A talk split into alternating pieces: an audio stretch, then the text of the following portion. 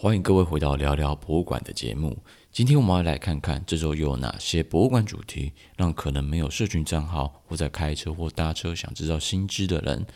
也可以听到各地博物馆荒唐的故事或冷知识。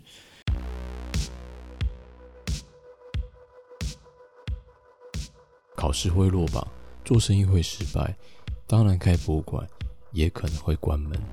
博物馆倒闭的原因百百种。是否有大规模的数据研究来探索博物馆是怎么倒掉的呢？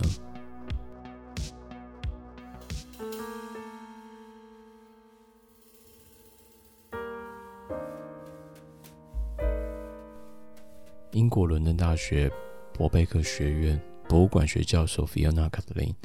和资工系教授 Alex Puvasili 在二零一七年到二零二一年间联合主持了。博物馆地图研究 （Museum Mappings） 的研究专案，建立了一个含有四千多家博物馆资讯的公开免费资料库。当时担任研究助理的 Mark liebenhu 深深被博物馆的倒闭历史给吸引。他收他收集了过往五年的研究结果，以博物馆倒闭历史为论文主题，在二零二二年六月时取得了伯贝克学院的 PhD 博士学位。Mark liebenhu 将博物馆倒闭类型分成两类：软性倒闭以及硬性倒闭。软性倒闭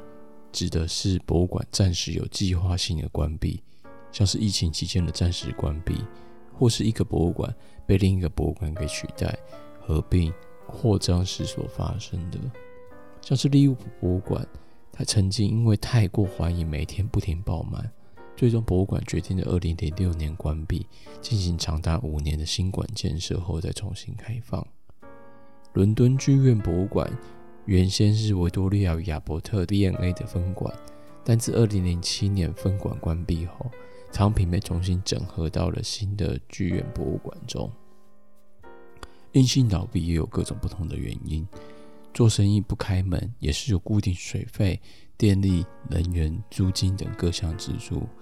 当背后金主消失后，租金上涨、能源危机、电费暴增，或是各式私人理由，像是收藏家不想做或去世了，下一代不想接棒时，博物馆不免就会面临到生存危机。美国州和地方历历史学会 Adam Rosen、Susanna Bautista 对谈中也谈到了几项博物馆的经典倒闭原因。首先，资金不足是博物馆永久关闭的常见原因之一。尤其是在面临困难时期，或是突如其来的财务支出时，博物馆董事会在财务责任中有一项重要的任务，就是警觉到财务上的危险讯号，像是长期的债务、过度依赖单一捐款者、会员和参观人数急速下降、高层管理人员的流动率、缺乏现金储备量，都是财务上的警讯。如果一个博物馆过于依赖单一的收入，像是出租场地的获得的收入，当博物馆不得不暂时关闭时，就会陷入财务危机之中。通常为了避免这样的情况，博物馆都会试图开发多元的收入来源。这些收入可以来自于入场费、纪念品店、咖啡厅、租金，或是特展门票费、捐款收入。另外还有像是会员费、个人捐款、企业赞助、基金会或是政府机构的资助都是。但当博物馆无法负担起建筑相关的费用时，特别是那些设置在历史建筑内的博物馆，由于维护的要求和法律限制较多，博物馆的维修费用也就相当高昂。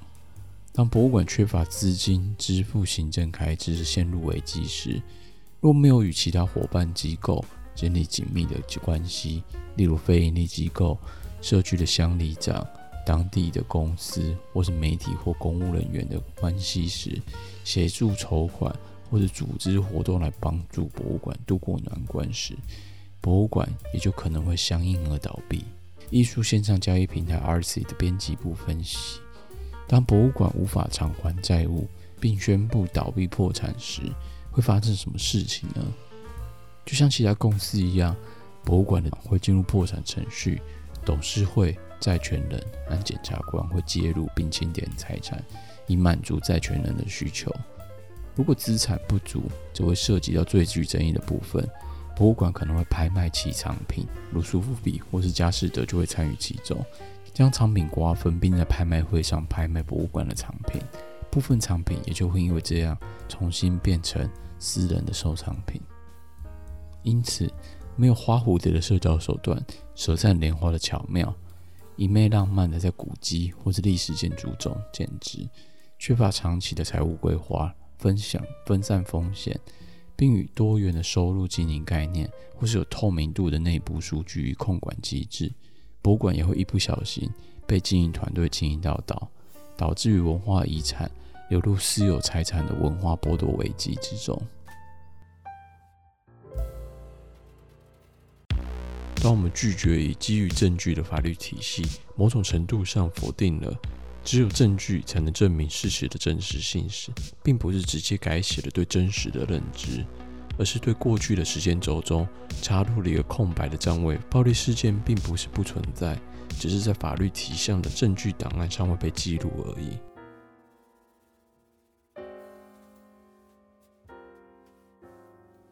什么东西被视为文献？什么物件被当成文物收藏？与社会体制和权力结构息息相关。瑞典斯德哥尔摩的北欧博物馆在二零一七年透过收集社群标签 Hashtag，记录当下 MeToo 运动的社会参与体验。但由于社群标签的回递性和不可控性，参与者对同一个社群标签的定义和意义，在不同的文化背景和生活经验下，都有了不同的解释，最终有机演化出给博物馆意想不到的收藏。许多暴力发生时，往往没有被记录或保存下来，只有创伤深深地刻在受害人的心中，久久挥之不去。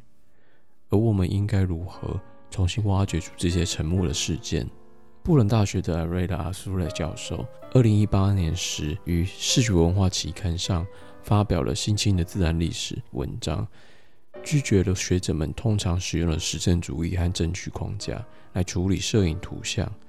放弃过分强调摄影图像中看到或看不见的东西，通过重读历史上被解释为记录柏林被摧毁建筑物的图像，以及大规模强暴的文字指述证据，挑战隐藏在图像证据后的系统性暴力，重构了当时柏林发生不被历史所记载的约两百万件的大型强暴痛苦记忆同历史。阿瑞拉·祖雷教授。是布朗大学现代文化、媒体和比较文学教授，关注于关键政治概念。他的摄影档案，一九六七至二零零七国家法案被庞毕度中心所典藏。刊物《Errata》在二零一九年是在巴塞罗那的达比埃斯基金会和二零二零年的柏林世界文化之家中展出。在墨西哥生态实验博物馆的鬼山展览中，阿瑞娜·苏瑞教授补充。我们不只是在照片中寻找证据，也不只是在文字中寻找了证据，而是以不同的方式来看待每张照片。如何在缺乏证据无文本中的沉默档案与照片中，建立一座重新书写历史真相的桥梁？接下来这些二战时期关于身体创伤与性侵的描述，有些人可能会感到不安，也可能会触发某些人的痛苦记忆。文章不会针对细节进行描写。但是，如果你对这些事情感到不舒服，希望你能避免阅读，或是避免收听这则文章的后半部分。一九四五年，苏联军队势如破竹，从波兰一路推进至柏林。希特勒于四月三十日于柏林的地下碉堡中饮弹自尽。虽然德国最终在一九四五年的五月八号就宣布投降。但苏联坚持自己的投降仪式和程序，最终欧洲区的二次世界大战在翌日的五月九号中正式结束。法国、英国和俄罗斯的军队带着相机拍下数以万计在这个遭受战火摧残、残破不堪的城市影像，而这些照片至今仍被制成明信片作为旅游纪念品。穿孔的房屋、整堆的破损墙壁、空荡荡的窗框。与连根拔起的门和成堆的瓦砾，没有水，没有电。二战结束后幸存下来的妇女，食物配给要么不存在，要么少到迫使妇女选择一种以食物换性服务式的控制性的强暴，或者垃圾场中翻找食物。一些妇女透过与个别士兵达成协议，设法减少他们的性侵者的数量，冒着建筑物崩塌的风险，他们躲藏在高楼和地下室或是橱柜里，因为这些地方比较不容易被侵犯。因为男性喝醉时比较懒得攀爬到楼上，因为即使妇女用瓦砾封住了建筑的入口，也无法阻止那些性侵者的暴力。从二战结束后的匿名者日记。在九千五百五十八页中，有一百六十一页涉及妇女在权力压迫下为食物、为了生存所遭受的性暴力或胁迫。但在德国拍摄的数千张作为胜利纪念品的照片中，却只有当时受到战争摧毁的断垣残壁而已。透过在档案中加入不同大小的空白方块，来盖过原先文件中图片或文字的位置。并摘录了日记中的暴力描述，作为方块下面的说明文字，让被动的记录转变成主动式的拒绝权威，以及对事件存在与否做出强力的介入。而这些空白是一种记录上的缺席，挑战了帝国档案的运作方式。这些占位不是标记这些事件是未知，而是故意标记我们已经知道这些事件的发生，但缺乏文件证据，而档案馆。将这些事件排除，列为非事件，就好像只需要文件来证明这些大规模的暴力活动。阿瑞拉·阿朱雷教授这样形容他的研究工作：当我们谈论系统性暴力的状况时，照片不应该被视为原始档案材料作为积极的事实，而是照片中的内在意义是需要透过研究来提取的。他们应该与其他材料一起阅读。或是对照其他材料来阅读，因为这些材料所封装的内容，总比制作他们原本人想要记录的内容更多。从拒绝将摄影简化成照片，而忽略相机和强暴是在同一个时间和空间单位中的共存。今天节目就到这边，那我们就下周再见喽，拜拜。